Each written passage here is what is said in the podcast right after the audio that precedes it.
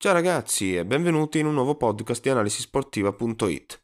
Nell'episodio di oggi parliamo dell'articolo Cup Miners al top, dati e analisi, ovvero un articolo dedicato a Theon Cup Miners, il centrocampista dell'Atalanta di nazionalità olandese che sta facendo delle buone prestazioni e quindi ha un po' impressionato da questo punto di vista.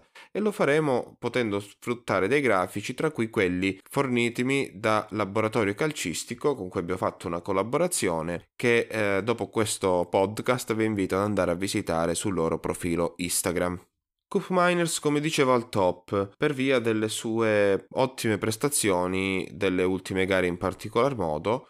Ha avuto molto più spazio, soprattutto ora che l'Atalanta ha avuto una lunga infermieria, ma anche grazie a un cambio di funzione che eh, gli è stata chiesta dal suo allenatore.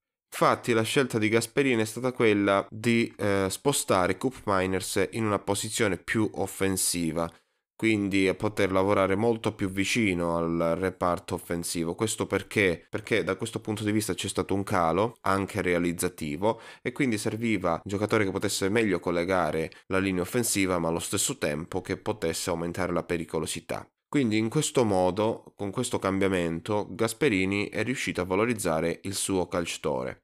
Andiamo a vedere un po' le caratteristiche di questo giocatore. Coop Miners ha delle ottime qualità atletiche, ha anche una buona tecnica e una proposizione offensiva. Infatti le doti offensive sono abbastanza buone. Difensivamente, se escludiamo la prima pressione, non è particolarmente bravo come centrocampista in fase difensiva. Le nuove funzioni di Coop Miners adesso sono quelle di avere compiti più offensivi, quindi può arrivare più vicino alla porta, ma può essere anche più presente negli scambi offensivi e anche in zone di rifinitura e su questo sicuramente i suoi dati sono migliorati. Il giocatore si muove complessivamente un po' a tutto campo, soprattutto prediligendo le zone da mezzala, e lavora tanto nelle zone centrali, però si allarga anche verso gli esterni. Quindi lui lavora tanto a centrocampo e specie nella tre quarti avversaria.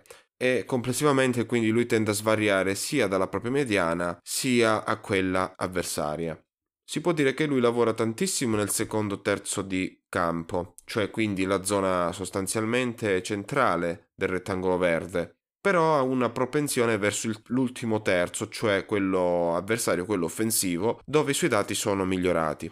Grazie ai grafici che mi sono stati forniti dal laboratorio calcistico, dove rinnovo l'invito di andare a visitare sul profilo Instagram, vediamo che Coop Miners è sicuramente migliorato dal punto di vista offensivo, dove ha una buona realizzazione sul numero di tiri, però in particolare è mm, migliorato sui passaggi progressivi, sui passaggi chiave e mm, la probabilità di fare un assist.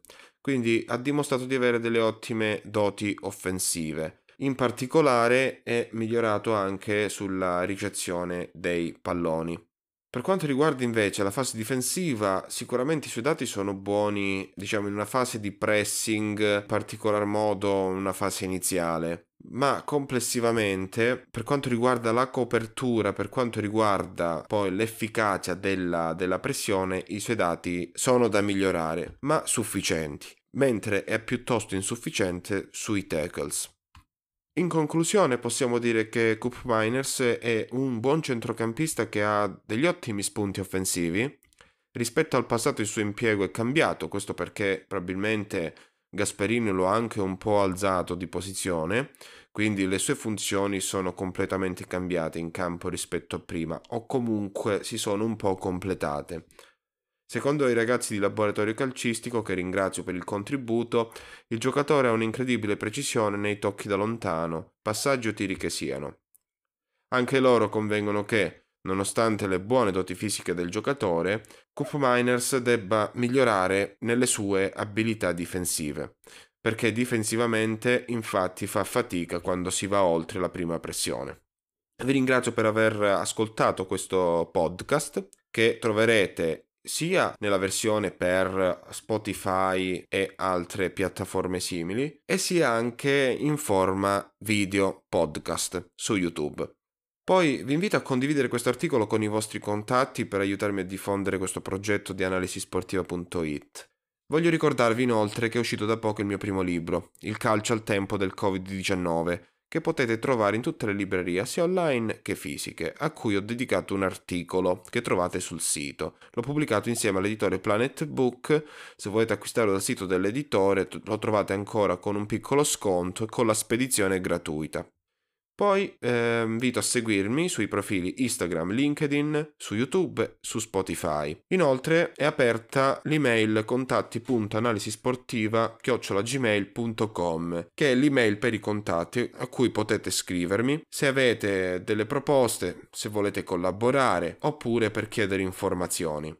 Inoltre ho da poco aggiunto la funzione delle donazioni per il sito. Chiunque voglia contribuire con una piccola donazione libera, con una piccola e modica cifra scelta, può farlo e i soldi saranno utilizzati per migliorare il sito, per l'acquisto di software a pagamento, per l'acquisto di magari strumentazioni migliori, ma anche per dare un piccolo rimborso anche ai futuri collaboratori.